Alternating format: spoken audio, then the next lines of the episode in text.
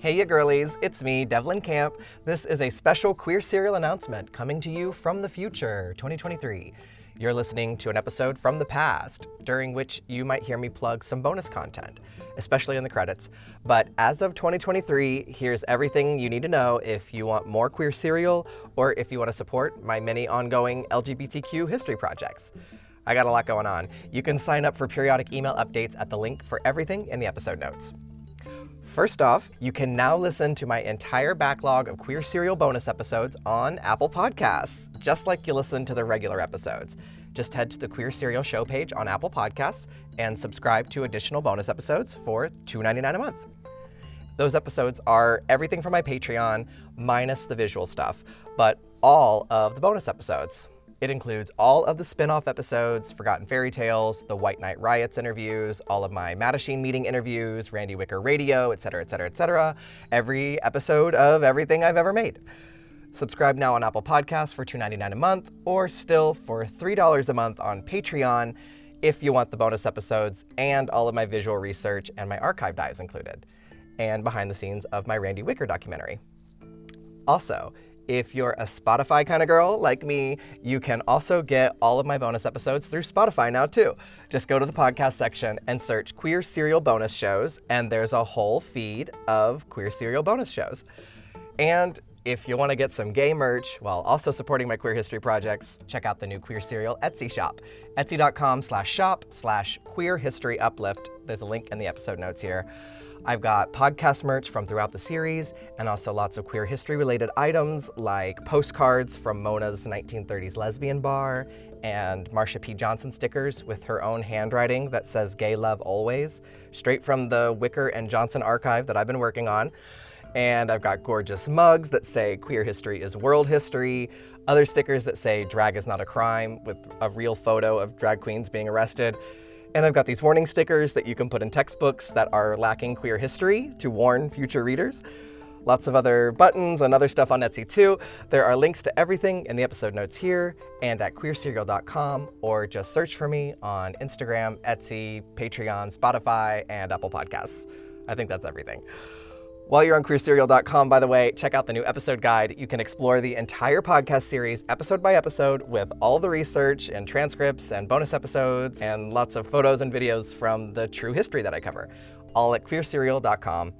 Finally, last thing, you don't have to, but if you'd like to, go ahead and catch up on all four seasons of Queer Serial and the bonus episodes before season five comes out this October, Queer History Month. The new season is a standalone story in our history and a spin off of an event that I briefly touched on in Season 3, Episode 7, if you want a hint. Stay tuned. Thanks so much for all of your support. I literally couldn't do it without you. Enjoy the show.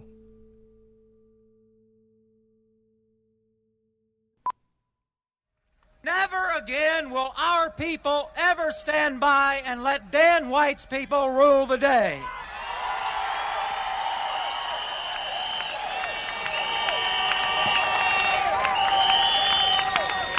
Let us say with our new strength that we are tired of dealing with pigs and that from now on, the people who would follow the spirit of Dan White are going to have to deal with us. Welcome back. Supervisor Harry Britt is my guest this morning, and a lot of people have said that he is even more liberal than the uh, former supervisor Harvey Milk. I'm very committed to the things Harvey was committed to and I'm learning so much so quickly. Some people say this will hurt us politically. There'll be a backlash against us. What do you think?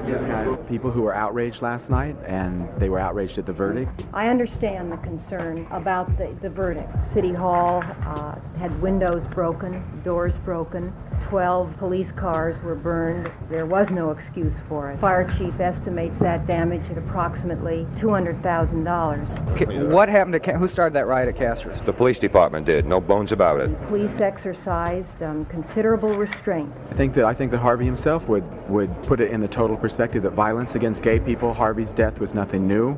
We've had violence against us um, for hundreds of years. They were beating us up before last night, you know. They were causing violence. Uh, in terms of dealing with the problem of police brutality, uh, I have met in the last month with leaders of the Latino community and of the black community, and we are going to be organizing within all three of our communities. Harvey Milk stood for feminists and the women's community, uh, Latinos and Filipinos, and every group that ever had felt that it was underrepresented in City Hall. I was working with Harvey very closely on that. If I'm fighting for the rights of gay people, and I am, then I must fight for the rights of all people all the minorities, the senior citizens, the handicapped, the disenfranchised people, or I'm a hypocrite. You don't deny that you're gay, right? And they don't care. They know I can fight, fight, fight. There will be a referendum in November. So Mr. Britt will have to run, others will run. There are a lot of gay people who won't call the police department, who will call a gay supervisor. There will be a major police presence throughout San Francisco. How would you go about determining the proportion of the city's population that's gay? If I had to estimate it based on what I've seen, I would say sixty to ninety thousand dollars. 60 to 90,000 people, excuse me. It's time for the national gay community to press themselves on the consciousness of America in the way that we have pressed ourselves on the consciousness of San Francisco. I believe I've established a credibility among the lesbian and gay community that I am a friend of the community and that I have been there when that community has need. The reason that I have the support of the leaders of the neighborhoods is because they know that I've spent more time than any other supervisor monitoring the citywide zoning study that's going on to protect the commercial districts in the neighborhoods. Supervisor Feinstein, are you there? Can you hear me? Can you hear me? I'm Will Roscoe, and this is Give 'em Hell Harry, the man who kept Harvey Milk's dream alive. I'm not sure if she can hear me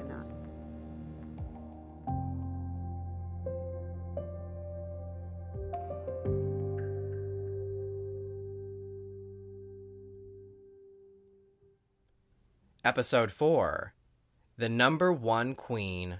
When Harry Britt took over Harvey Milk's seat on the Board of Supervisors, San Francisco was plunged into turmoil and grief. His appointment had divided the community. Within two weeks of taking office, he stood up in front of the Gay Business Association and told them, We're going to have a lot of problems with the police. Only to be challenged by the chief of police sitting in the audience.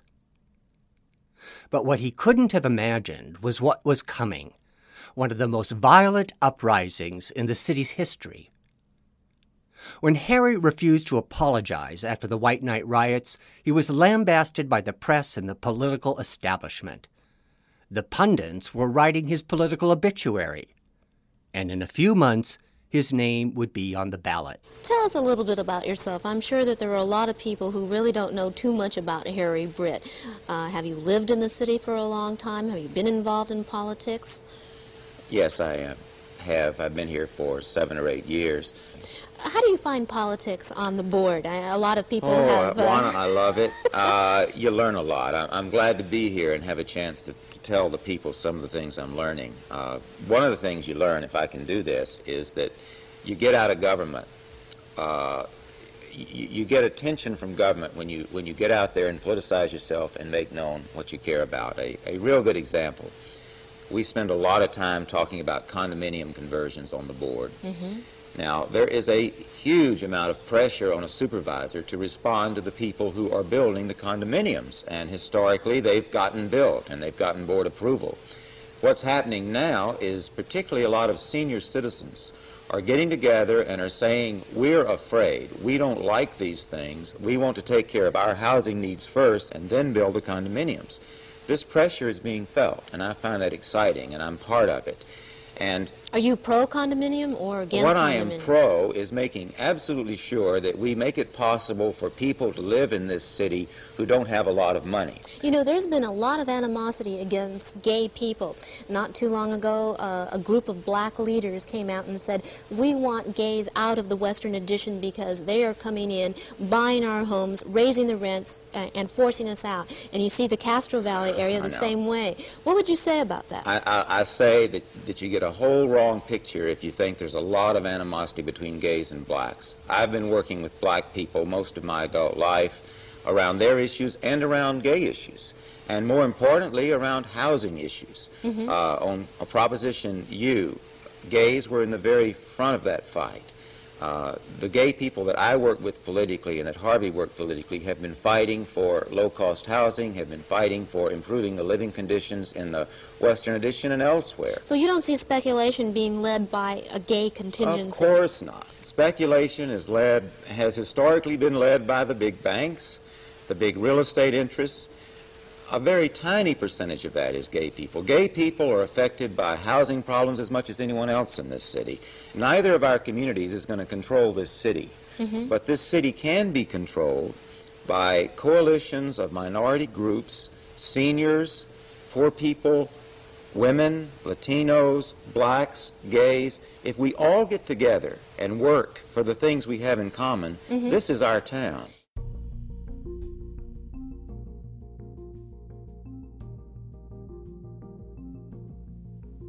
Harvey Milk spoke out on a dizzying array of issues gay rights, real estate speculation and affordable housing, limiting downtown growth, preserving neighborhoods, free public transit, recycling centers, opposition to South Africa. He spoke out for seniors, Latinos, African Americans, the Chinese community, and people with disabilities.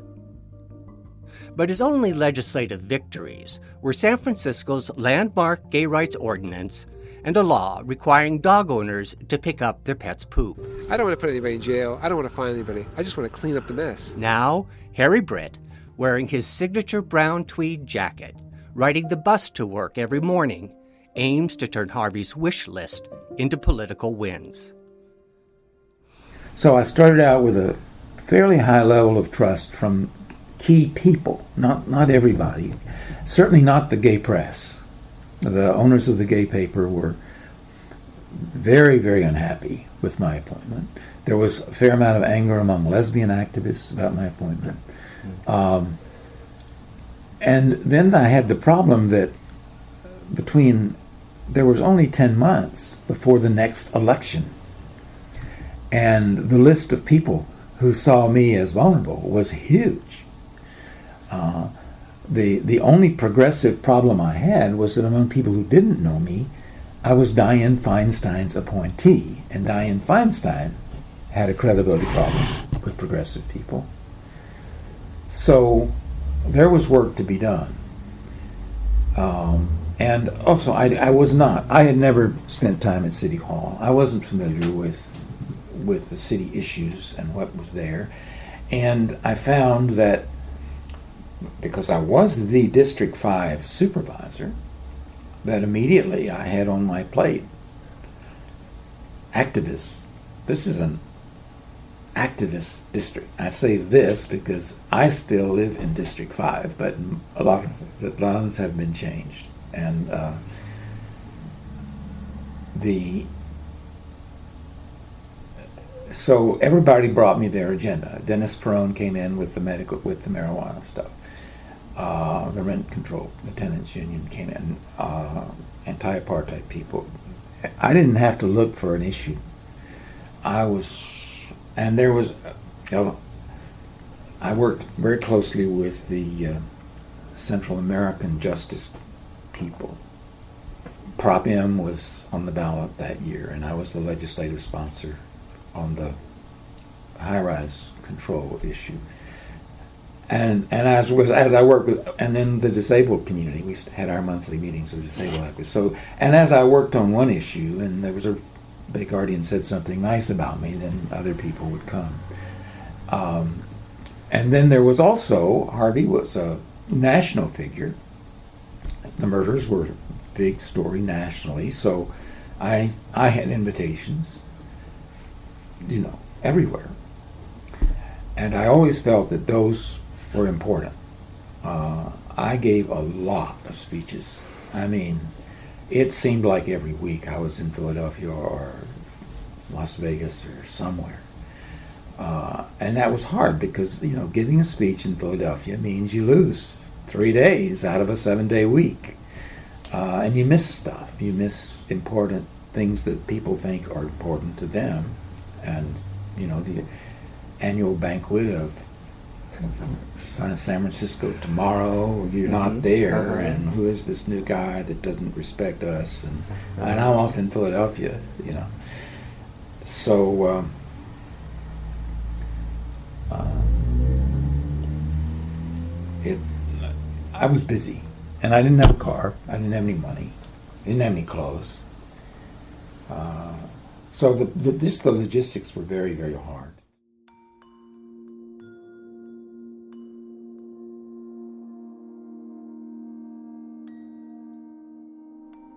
So Harvey has successfully appointed his own successor. Harry has the seat. He's reluctantly taken on this role as a national gay leader. Outside of gay issues, what's his first move as supervisor? Rent control. Very quickly. Uh, he came out of the gate running. In 1979, one of the most contentious issues in San Francisco is rent control the city is undergoing rapid gentrification.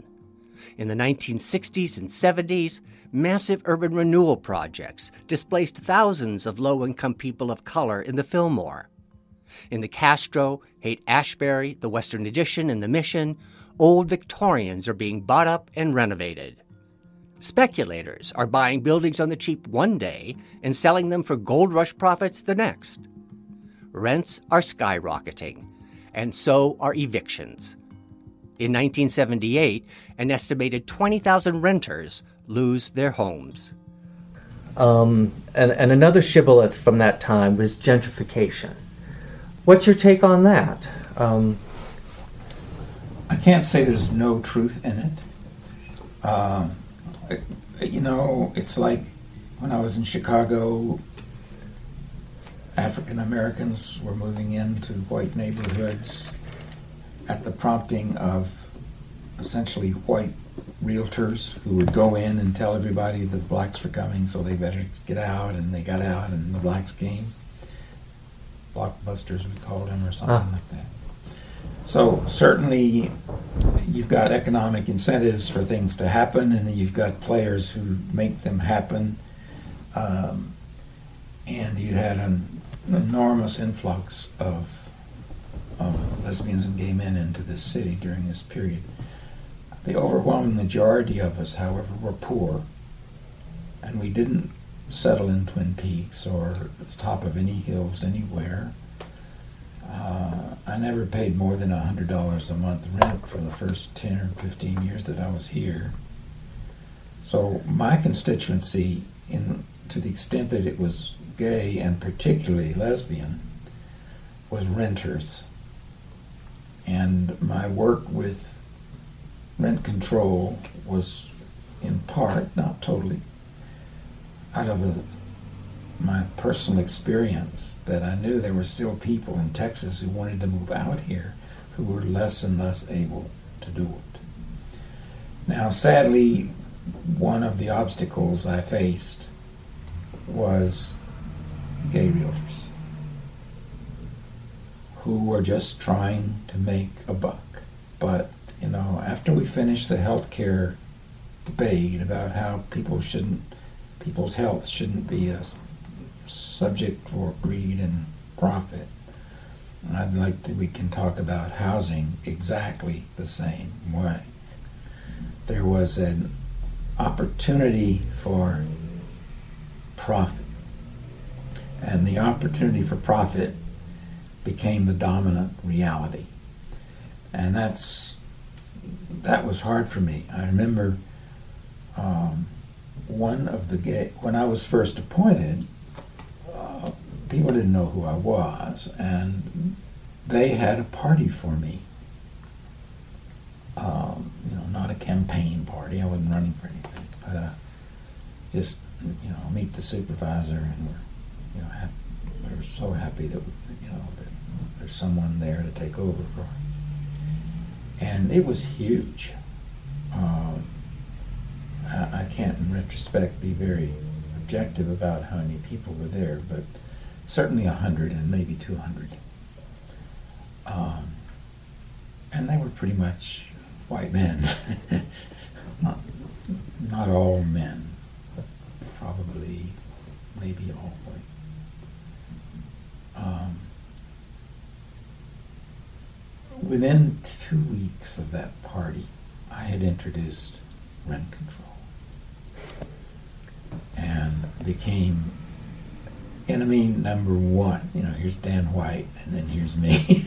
you know, I became immediately, and not only rent, you know, and then that became vacancy control, which is communist stuff, and uh, because vacancy control treats housing as something people need to have in order to live, as opposed to something you can make money on, you can sell, and you leave and make a big profit.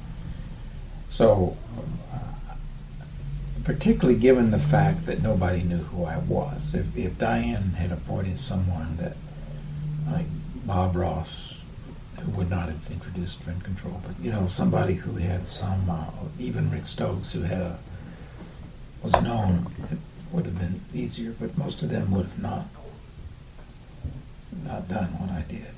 Harvey actually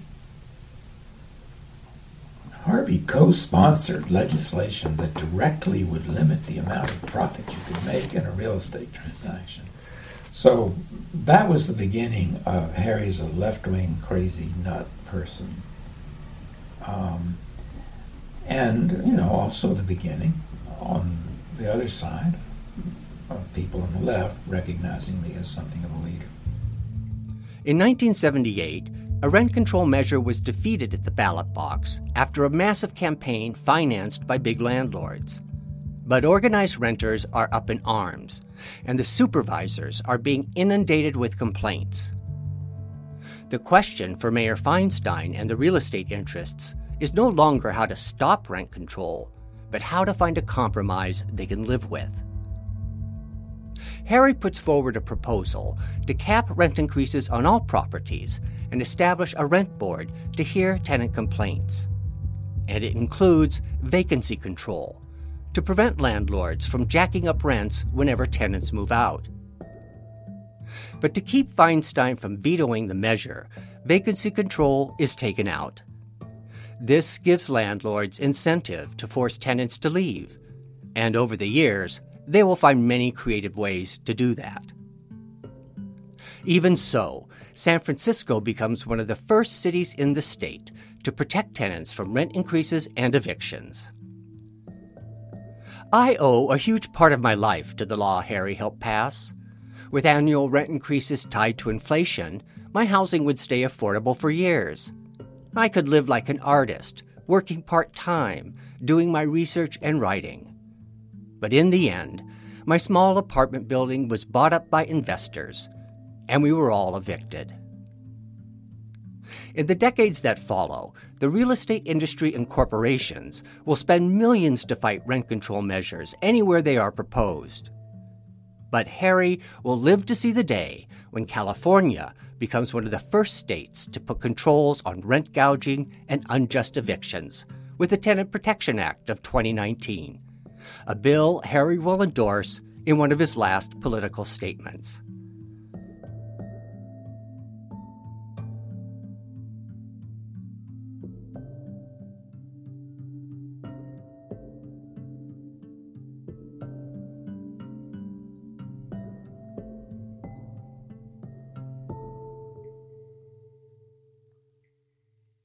This is The Gay Life on KSAN.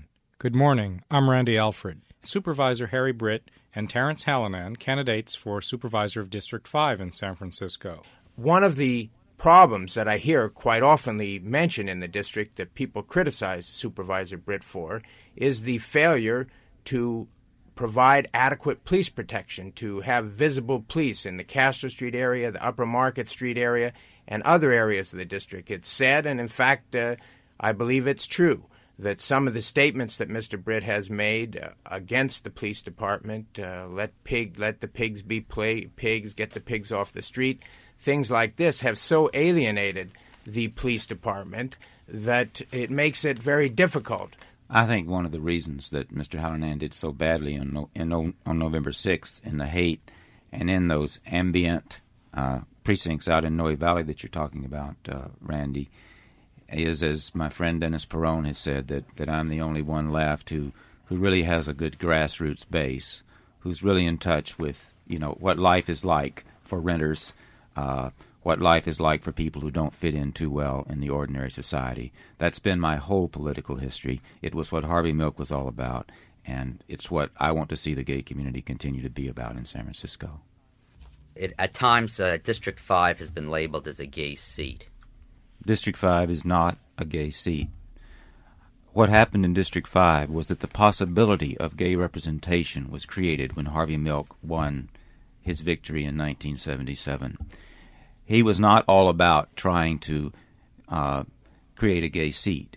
He, he was trying to show that gay people can take a leadership role in government and, and represent all the people of the district, and this is what I've been trying to do.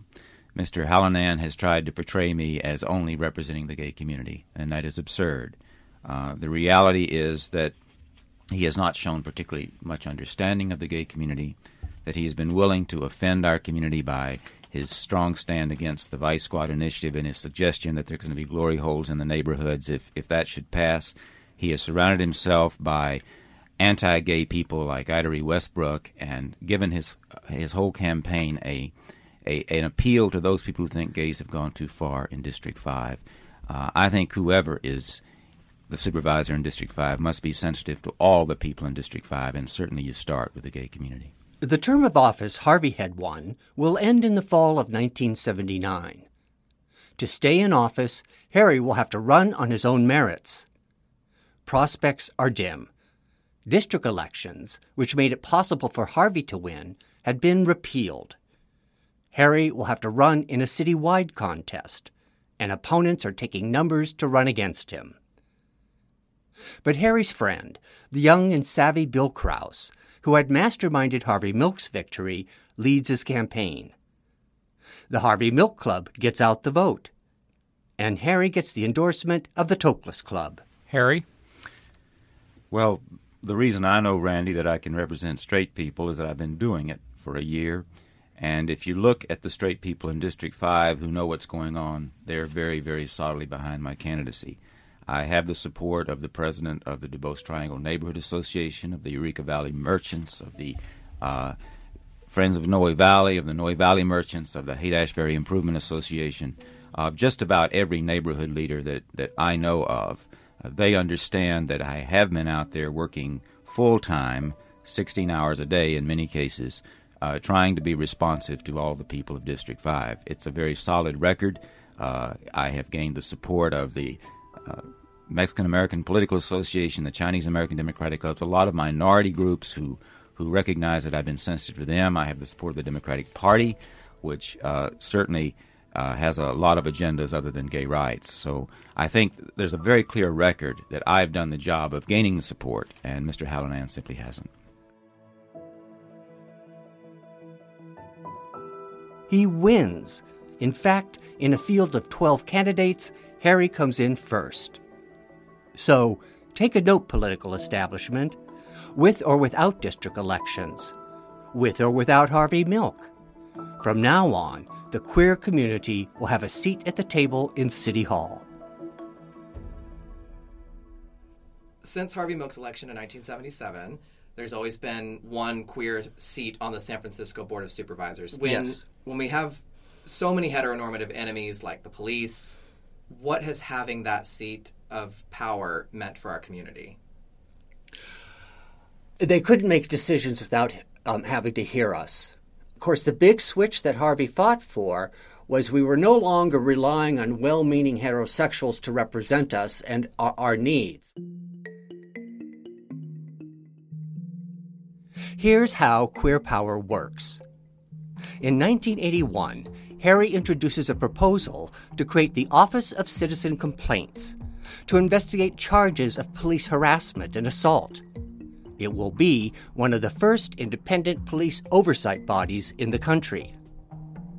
After Feinstein vetoes the measure, the supervisors put it on the November ballot.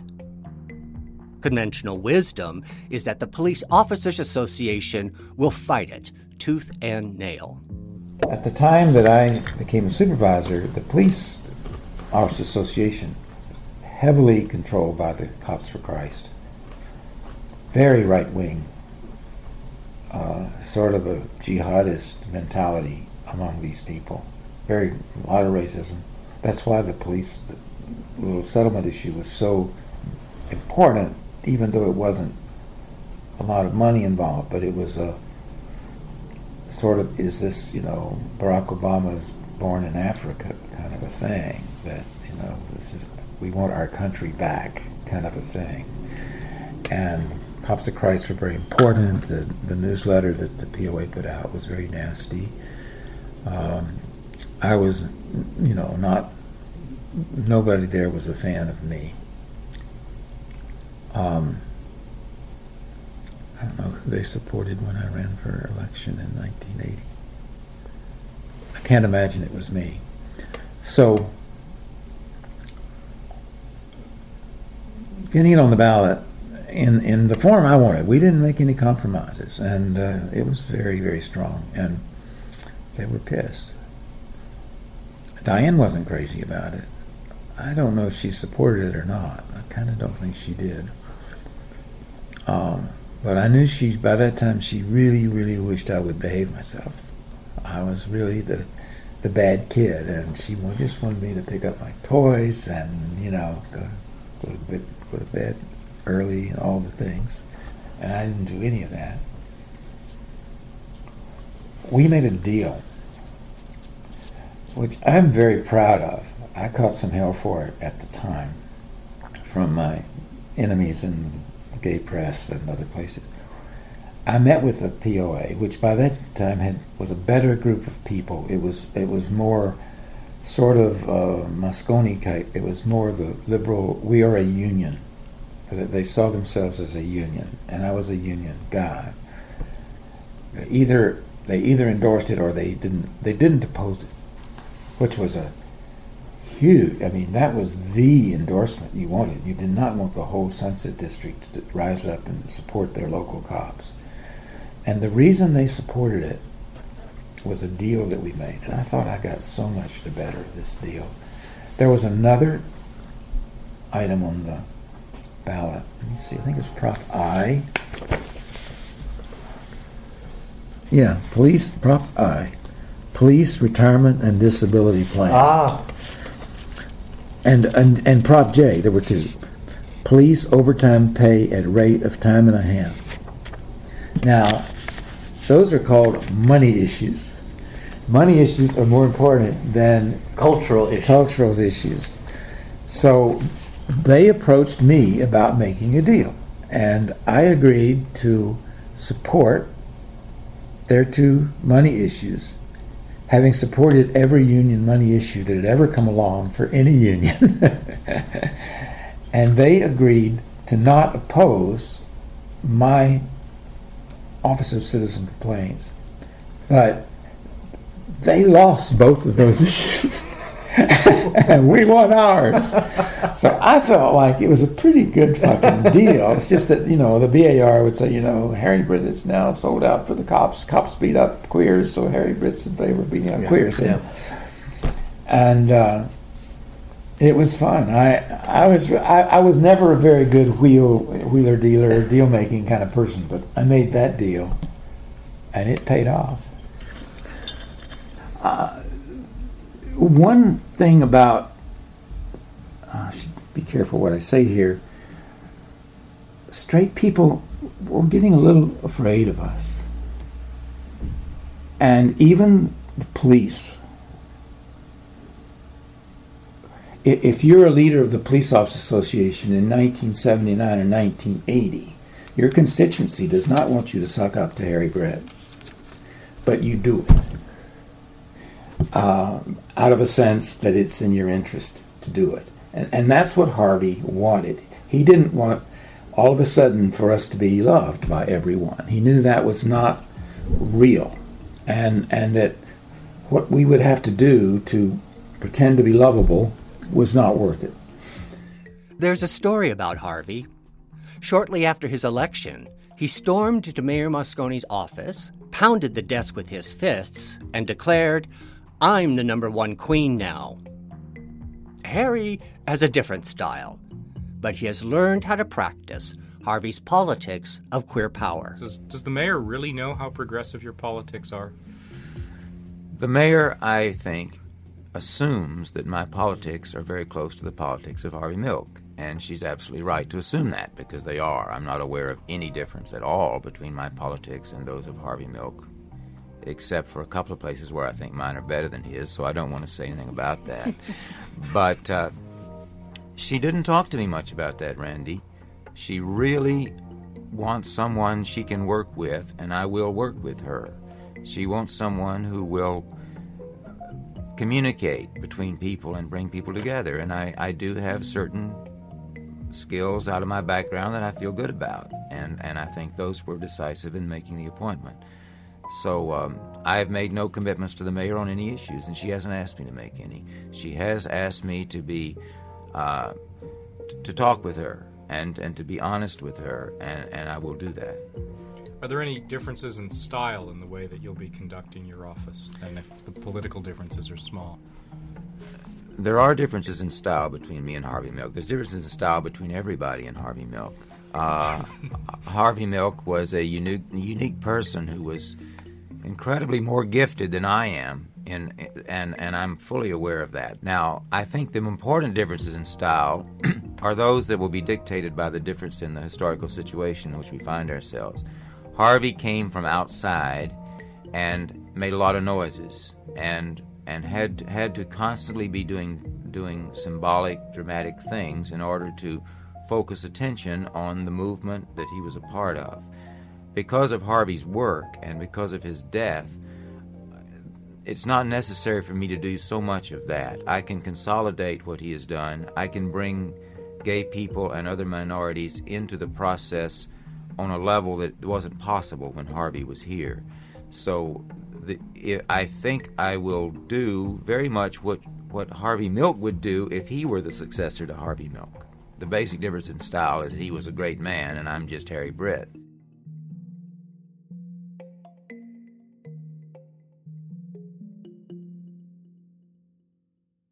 In San Francisco, politics is sausage making and the number of ingredients are bewildering. So get ready to roll up your sleeves. Every community in every neighborhood has its power brokers. Winning an election or a ballot proposition requires a grand tour of visits to political clubs, neighborhood groups, unions, churches, and of course, bingo games. And in the queer community, bars and drag balls. If you want a fancy word for it, call it hyperpluralism. So, what was the secret to Harry's success? He leads with listening. He hates shaking hands and raising funds, but he has an ear for politics. People bring him their problems, and Harry starts calling allies and putting his aides to work. Helping people with disabilities. One of the first bridges Harry builds is to the deaf and disabled community. What amazing people they were, he told me. He convenes a task force of disabled people to advise him and assigns his aide, Tim Wolfred, as liaison. Harry makes sure city offices have TTY phones for the deaf. He pushes for the construction of an accessible ramp at City Hall over the objections of purists who insist the ramp will mar their beloved Beaux-Arts seat of power and he introduces legislation to prevent discrimination against disabled people.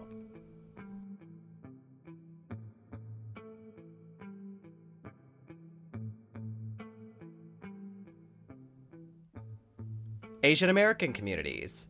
He also builds bridges to the Chinese American community. Harvey had told him that one day gays and Asians would be the majority of San Francisco's population.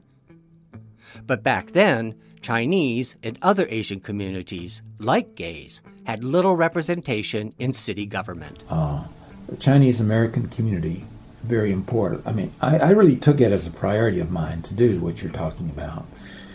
Uh, Harvey Milk had told me, uh, had introduced me to uh, Harold Yi, who was uh, head of the Chinese American Democratic Club and had been a very major player in the evolution of Chinese American politics. You know, Chinatown had historically been sort of controlled politically by the six companies, uh, a very, you know, conservative group of who provided essential support services, maybe a little bit like SIR and or the Tavern Guild, but more conservative, uh, for immigrants from China, because Chinatown was where you came to from China. Um, by my, the time, by the 80s, Chinese Americans were much more diffused uh-huh. through the city and, and through the Bay Area. But Chinatown was still there. The six companies were still there. Uh, I never really interacted with them. I went, I, I, I did the courteous things, but they weren't going to be my people. But uh, Harvey said that he wanted us, the San Francisco Gay Democratic Club, to be to the gay queer world what CADC, the Chinese American Democratic Club, had been to Chinese Americans. Now, for the Chinese Americans had more problems than we did because they had to be taught English. They had to be um, acculturated, acculturated into voting. They had to have a sense, which they did not have in large part, that the political system could work for them. Um, and they generally had to see themselves as San Franciscans and not just as residents of Chinatown. So the task of the early leaders of the Chinese American Democratic Club was enormous. Getting citizenship is not not an easy thing to do, and if you come here with no language skills and you're living in a Chinatown where Chinese Americans don't speak English as their primary language, so he had great respect for Harold and uh, uh, a, a, man named Ling Chi and, and a group of other, and he introduced me to those people, and he said he wanted me as president of the Milk Club, or what became the Milk Club, to interact with these people. And I took that very seriously, and I developed a very good relationship. To build power at the ballot box, the Chinese community needs bilingual ballots. When the city is sued by the U.S. attorney over an inaccurate translation on a ballot, Harry proposes a settlement that includes an aggressive voter outreach program to both Chinese and Spanish speaking residents, and it wins. The African American community. In the 1980s, San Francisco's African American community is well organized, having built political muscle in a long fight against urban renewal. But when it comes to queers, black leaders are wary there's plenty of racism to be found in San Francisco's newest voting bloc, and black churches disapprove of the gay lifestyle on principle. When Harry comes into office, there are inflammatory charges that gay speculators are driving people out of their homes in the city's black neighborhoods. Harry makes no apologies on that account. Of course, there are some gay speculators. There are many more straight speculators and the speculation is being fueled by the banks. When Harry fights for anti speculation measures and rent control in 1979, his strongest ally is Ella Hill Hutch, an African American supervisor. And later, he will join Willie Kennedy, another African American supervisor, in sponsoring legislation to divest city funds from banks doing business in South Africa. On more than one occasion, he's invited to speak at black churches. When black leaders pressed the city to name a street after Martin Luther King Jr., Harry suggests that they rename the major thoroughfare in the city's signature Golden Gate Park. I had invited, I was meeting with activists, uh, African American activists, to talk about, you know, get input on what they would like to do. But I wanted a street and most of the proposals were out in the southeastern part of the city. And my sense was, no, let's let's don't do that. Let's put it where the white folks are, because you know? that's where King went to do his stuff. And uh, I had to make a case with them because obviously every every activist had their own idea. Um, and um, but it was such a beautiful street and I thought it would be nice to have a street that was n- not about, you know, strident, you know, activism, but was about Martin Luther King as a complete human being who, you know, was could enjoy a good walk in the park like the rest of us. So I, I didn't have a very hard time. I was surprised how difficult it was to pass that. Really? Uh, it was similar to the problem I had getting the ramps on City Hall. There is a traditional group in this city who just want everything to stay, you know, the way it was when Jesus was here. But we got it. And it's not the most important issue I worked on, but I feel so good about it. So, again, so that year when they had the annual Martin Luther King Jr. breakfast, they gave me an award as Politician of the Year for that. Uh-huh. And that was important to me. Not, not, not the plaque was not important, but here's the gay guy getting the plaque uh, from a group of many of the pre- people in that room were black preachers. So again, I, not the most important thing I worked on, but it was certainly fun and gratifying and permanent. the Irish community. They had once dominated city politics, and they still have sway when Harry is supervisor. But by and large, they sway in a conservative Catholic direction especially when it comes to social issues, like, you know, the gay. But there are Irish American activists organizing against the British occupation of Northern Ireland. In 1983, when the Queen of England makes a state visit to San Francisco, Mayor Feinstein holds a lavish reception. The Irish organize a protest, and they invite Harry Britt to speak. And uh, I did my homework. I studied up on the history of the evils of the British Empire, and I gave uh, I gave a wonderful speech, going name by name of all the Irish heroes and all of the British bad guys, and they loved it because all the other politicians just said, you know, platitudes and stuff. So I won over the hearts of some of the key leaders, I think, with that speech, and I, I thoroughly enjoyed trashing the Queen. And and a few months before that, the queen had fired her bodyguard or her closest friend because he was gay. If you remember that, oh, there was yeah, a, yeah. I, um, was a hair. There was some some member of her personal staff that she spent a lot of time yeah. with, who she dismissed because she found out he was gay, and it was an, an issue, of course. So I could play that. I could say, you know, we have an eternal alliance between the gay community and the Irish community because we got our you know our hairdresser fired and that was fun because it was a no loss situation. The Filipino community. Harry has a special connection with the Filipino people. His uncle had been in a Japanese concentration camp in the Philippines during World War II, and the Filipino people kept him alive by slipping food through the fences. For that, Harry's grandparents considered the Filipinos the best people in the world. In San Francisco, a thriving Filipino neighborhood south of Market was being devastated by urban redevelopment. But the Filipinos are conservative voters, so most liberal politicians don't bother cultivating their support. Harry reaches out and soon finds himself attending meetings with activists organizing against Ferdinand Marcos. And he finds himself serving as Grand Marshal for ethnic festivals in Daly City. Just south of San Francisco, Daly City has the highest concentration of Filipinos outside the Philippines, none of whom can vote for a San Francisco supervisor.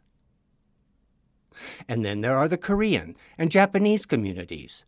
Oh, and the Samoans, no one from their community had ever gotten a city job until they go to Harry. The Russian community. The Russian Americans are one of the more unlikely constituency Harry cultivates, but they need a bus for their senior center. And none of the other supervisors ever answered their letters. Now, these were people who had fled from the Marxists back in 1915 or whenever.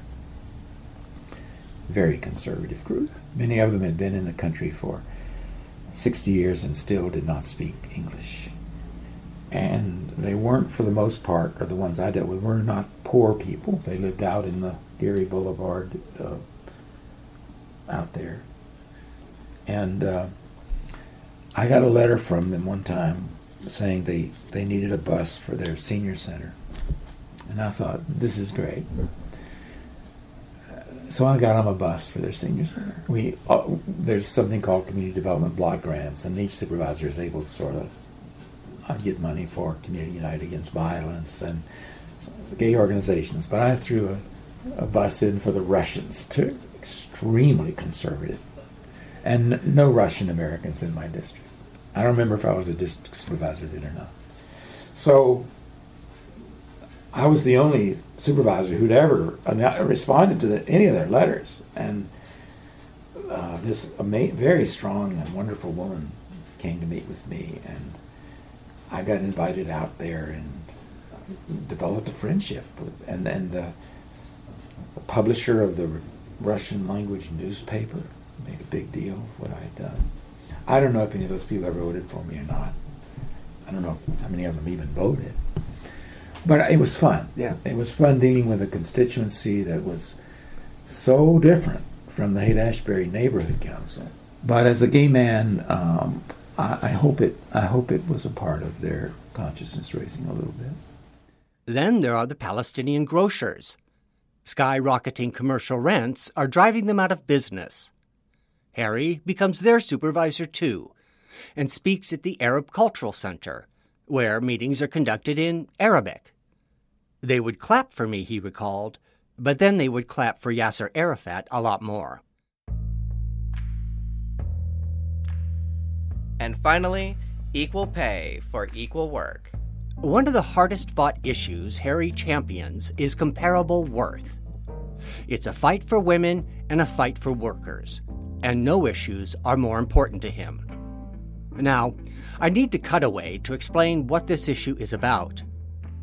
Women face two kinds of pay inequities. When they hold the same job as men, with the same skills and performance, but are consistently paid less, that's discrimination, and you could prove it with the numbers.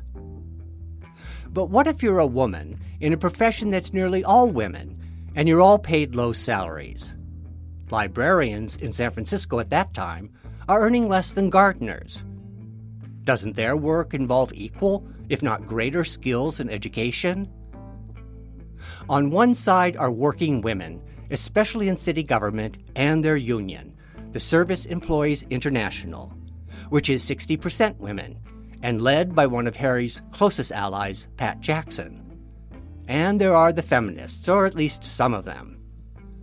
On the other, Dianne Feinstein and the downtown interests. As a young woman, Dianne had been a single mother while she was trying to launch her career. But now, the city is facing a fiscal crisis. Harry's proposal, she tells the press, is an ill conceived, fiscally irresponsible, shocking giveaway. If the supervisors insist on raising women's salaries, well, she will be forced, forced, I say, to make mass layoffs. It begins when Harry joins fellow supervisor Nancy Walker in introducing a resolution in 1981, committing the city to a policy of equal pay for women and minorities based on comparable worth. Before it's over, Dianne vetoes one proposal, has her veto overridden, then puts the plan on the ballot and gets it repealed.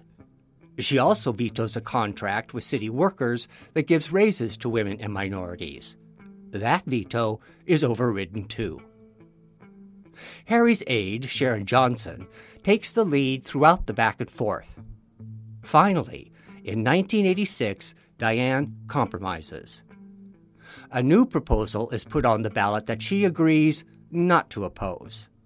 Harry's name is at the top of the list in the first argument for the measure in the voter pamphlet. The only argument against it comes from the Chamber of Commerce. It's close, but the comparable worth proposal wins. I think we always have to be on the guard against bigotry, whether it's against gay people or black people or Jews or women or whoever. History is on the side of, of people coming to be more open, more accepting of each other. And, and I am honored. Uh, the trust that Harvey put in me was the greatest vote of confidence I've ever had in my life. Mhm. And the chance to be a part of his work is, is what gives my life meaning right now. Not all of Harry's meanderings through the city's political alleyways take him to union halls and bingo games. Sometimes he finds himself strolling down the halls of power, dealing with developers. There has been a projection that by 1990 we will have 35 new high rises in San Francisco. Not if I can help it. Okay, that's what, that's what I wanted to I've find out. seen some of these statistics. It's incredible what's going to happen to our streets. And, and, and that's what I mean. The decisions about what happens to downtown have to be made by the people who live here. Uh-huh. This is an issue about skyscrapers, neighborhoods, and housing. Neighborhood activists and environmentalists have been fighting for limits on downtown growth since the 1960s. The skyscrapers not only scar the skyline, they bring in thousands of well paid workers. When they commute from their white suburbs, their cars gridlock the city and foul the air. When they buy up old Victorians and settle down, they drive up rents. Harry introduces legislation to control high rise expansion in his first year in office. Dianne, get ready for it, vetoes it. You know the routine by now. The issue is put on the ballot and it loses. It's put on the ballot again and it loses. But the margins are narrowing. And so in 1986, the Slow Growth Coalition takes on the downtown interests one more time. Proposition M proposes limits on the number of large developments each year, and it lays out priorities for city planning that favors the preservation of housing, small business, and neighborhoods. As the campaign's spokesperson, Harry pays a courtesy call on its most powerful opponent, real estate magnate Walter Shorenstein. When Harry steps into Shorenstein's executive suite, high above the financial district, the billionaire owns 25% of the city's commercial office space. Do you know who Walter Shorenstein is? I always enjoyed spending time with the Walter Shorensteins of the world. Okay. Because in my normal course of life, I'm not going to ever see them. But he was, I guess, the main opponent of Proposition N. And I met with him in his office. And it was quite wonderful because his analysis of what was at stake was exactly the same as mine. He understood fully the implications of uncontrolled downtown growth. And he told me the history of how a group of San Francisco business or real estate Yeah. owners, I guess, of which he was probably the largest, had a meeting in Cleveland, and I'm a, I, I can't quite put my hand around the why of that, but I'm pretty sure it's true.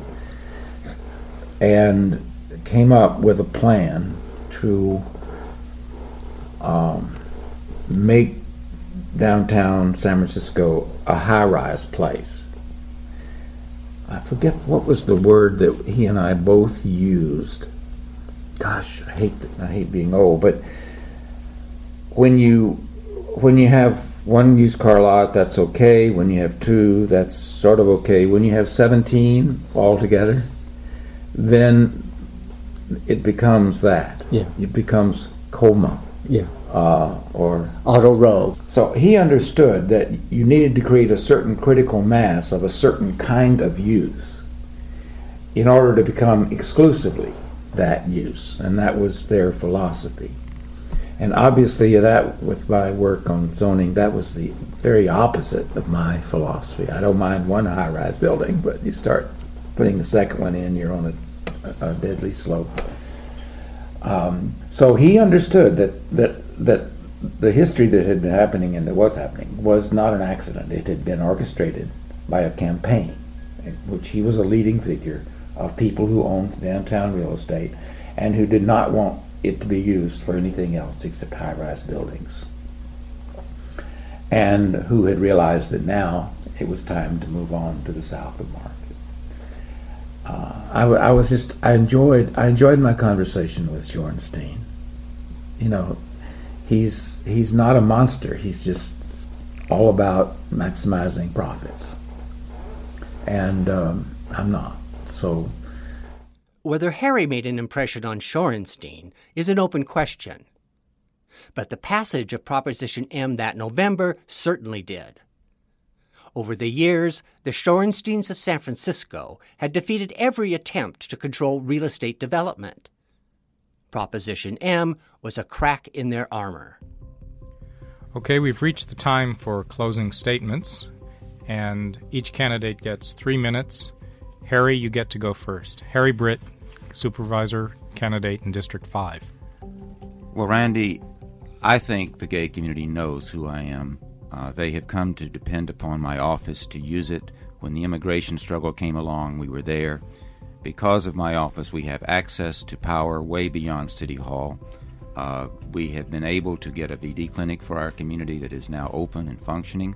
Uh, we have established a a place that gay people can come when they don't feel comfortable go anywhere else. What Harvey Milk was about was was not was simply giving gay people a chance to show what they can do. We have tried to bring energy from the gay community to bear on all the problems in San Francisco. We have earned the broad support of all kinds of people in District 5 and around the city, and the respect of the Carol Ruth Silvers and the Jack Molinaris of the world who say that what's going on in District 5 must continue to go on. As long as I'm down there, every person in District 5, gay or straight, who wants to participate and be a positive part of the struggle to make government accountable to the neighborhoods and to minorities will have a voice and a friend. Uh, we hope that that we will get uh, everyone who cares about that that continue to happen will come on down to the headquarters on Castro Street because we're having a, a lot of fun in the campaign. We're we're very confident we're going to win, and the next couple of weeks are going to be very exciting ones for all of us. That about wraps it up on the gay life this morning. Please tell a friend about the gay life on KSAN San Francisco. Harry Britt has hit his stride. One by one, he's advancing the progressive issues Harvey had embraced. He's building bridges. And the relationships he made during the campaigns around Proposition 13 and the Briggs Initiative were paying off. Harry told me that all he had to do was make a phone call to put together a progressive coalition focused on a queer issue. In November 1982, his proposal for an Office of Citizen Complaints wins at the ballot box, and he's handily reelected. By now, the Harvey Milk LGBTQ Democratic Club is, in Harry's words, the queer player in progressive politics in San Francisco. Period. Okay, you know, we're almost out of time, but if people want to come to you, are you available to them? My number is 558 2145. Uh, it's important that people call their supervisor Okay. and, and let us know what you want. If we're not responsive, kick us out. Okay, great. Keep that in mind. Kick him out if he doesn't do what you want. Thanks for being with us this morning, and do be back with us tomorrow because I'll have Don Haranzi on my show. It's a good man.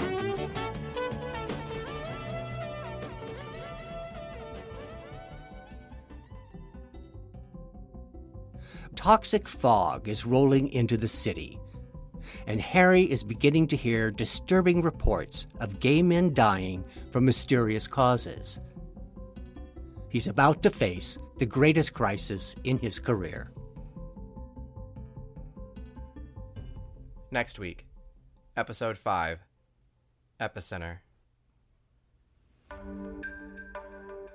Give 'em Hell Harry is written and hosted by Will Roscoe. She's produced by me, Devlyn Camp. You can find tons of info about this show and other Queer Serial podcasts at queerserial.com. And follow me on Instagram and Twitter at Queer Serial for all sorts of images from the stories on the podcast. And I've got a cute little email list for periodic updates. Click the link in the episode notes for that. And for bonus episodes and lots of queer history deep dives, join me over on Patreon. You can support Queer Serial for $3 a month and get the entire backlog of bonus episodes, including the new bonus podcast, The White Night Riot Interviews. I'm talking to rioters who were there at the White Night Riots. This week, check out my interview with the legendary genderfuck performance artist and coquette Rumi Missabu. Rumi wasn't at the riots. He was right down the street, actually. So I was right down the street the night at White Night Riots. I was living on Polk Street in residential hotels. Rumi was an artist living off the grid, having disappeared from the gay community after his time with the Cockettes in the early 70s, only to resurface after the heat of the AIDS epidemic. It's a wild tale. And no, his story has nothing to do with the White Night riots, but he was living in that world at the time, and who gives a fuck? It's a great story. So no, nothing was written down at first. It was just all in Hibiscus's head, and let's put on a show and do it. We just did it. Angela Lansbury actually led the charge out of the theater. Listen to that interview only on my Patreon. Also on my Patreon, you can listen to my bonus series Mattachine Meeting, featuring interviews between me and lots of other queer activists and artists. You can peruse lots of fabulous 1950s and 60s gay cartoon books I've found during my queer serial research, and you'll find all sorts of homo history odds and ends. There's a link in the episode notes. It's at patreon.com slash queer serial. Thank you so much for your support preserving and sharing queer history. And I could even astrally fly across the bay. I was high on something. The only issue was I couldn't fly back.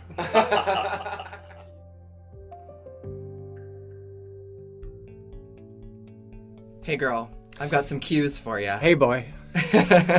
Sometimes. Were you watching Harry Britt closely when he took the job to see what he would do? Yes. Uh, was definitely tuned into that. You know, I mean, first of all, um, he was appointed over Anne Kronenberg. Knew I knew very we all knew outside very little about the backstory of that. But I was for Anne, and I thought it was a big betrayal, and I was not his fan. Uh, he was speaking out on the uh, police violent, violence and street um, violence against gays, uh, and that was real. That was a part of life. Um, I certainly benefited from rent control. It it it, it wasn't like I, I, wasn't focused at that point. Uh, I wasn't experiencing myself. I hadn't been there long enough to experience massive rent increases, but it was definitely something that um, I benefited from. Uh, and then, of course, I watched him closely during the riots and in the aftermath of the riots, and that's when he really won me over. Uh, he was um, one of us. And you're still very involved with your community here in San Francisco. When you look at issues in the city still going on today in 2021, in 2021, at things like rent control and policing and equal pay and the various communities that Harry helped, can you still see the lasting effects of his work? I can see the lasting effects. I can see the threats to it. I can see the continuing need and relevance for the same damn issues. Uh, uh, we still do have problems with police. We still do have episodes of racist police behavior and um, uh, vigilante style police shooting down black men. Um, uh, housing, um, uh, you know, the the afford the rent control that Harry won helped many many people, but there were too many loopholes in that thing, and they have worked all of them. Uh, so evictions and displacement are all continuing problems. The lack of affordable housing and something that was not a part of 1970s, which is a large thousands of very desperate people on the street uh, that you see. It's just heartbreaking and soul killing um, what you see in this city with all of its wealth. The strength of the developers, it's still there. Uh, comparable worth for women, that needs to be revisited. It's it, it, it is um, there are loopholes. There's still a lot of issues there. Uh, uh, uh, loopholes in the Office of Citizens Complaints. So there is a lasting impact. There is no doubt that this city is a, a highly progressive place, and the forces of capitalism and racism, uh, sexism, and so on are strong still. Um, but we have we do have power, and the Harvey Milk Club remains a very strong player in politics in San Francisco and statewide. Big thanks to our fabulous sponsors the Harvey Milk LGBTQ Democratic Club, the One Archives Foundation, the GLBT Historical Society, the James C. Hormel Yeah. LGBTQIA Center at the San Francisco You Public got Library. it. oh, it's my turn. The Sisters of Perpetual Indulgence, the Making Gay History podcast, Shaping San Francisco, and Lady Joey Kane, and our fiscal sponsor, Calamus, and everyone who supported the show on Indiegogo. especially those on the highest tier, including Susan Gray, aka Marianne Singleton, Sam Tepperman Gelfont, and Pat Gorley. Sharon P. Johnson with big hugs, and an anonymous longtime supporter of Queer Serial. Thanks, Matashino. This podcast is produced with the support of the Murray Hong Family Trust in honor of the legacy of Stephen O. Murray. And thanks to Cass Brayton at the Archives of the Sisters of Perpetual Indulgence. You can support the Sisters at thesisters.org. And thanks to Anchor SF for providing a fantastic recording studio for the podcast. Special thanks also to Daniel Nicoletta for providing photos and Harvey Milk's complete audio will. Audio is used courtesy of the GLBT Historical Society, KPIX TV, and KQED San Francisco. Music is by Blue Dot Sessions. Thanks for listening. Very cute.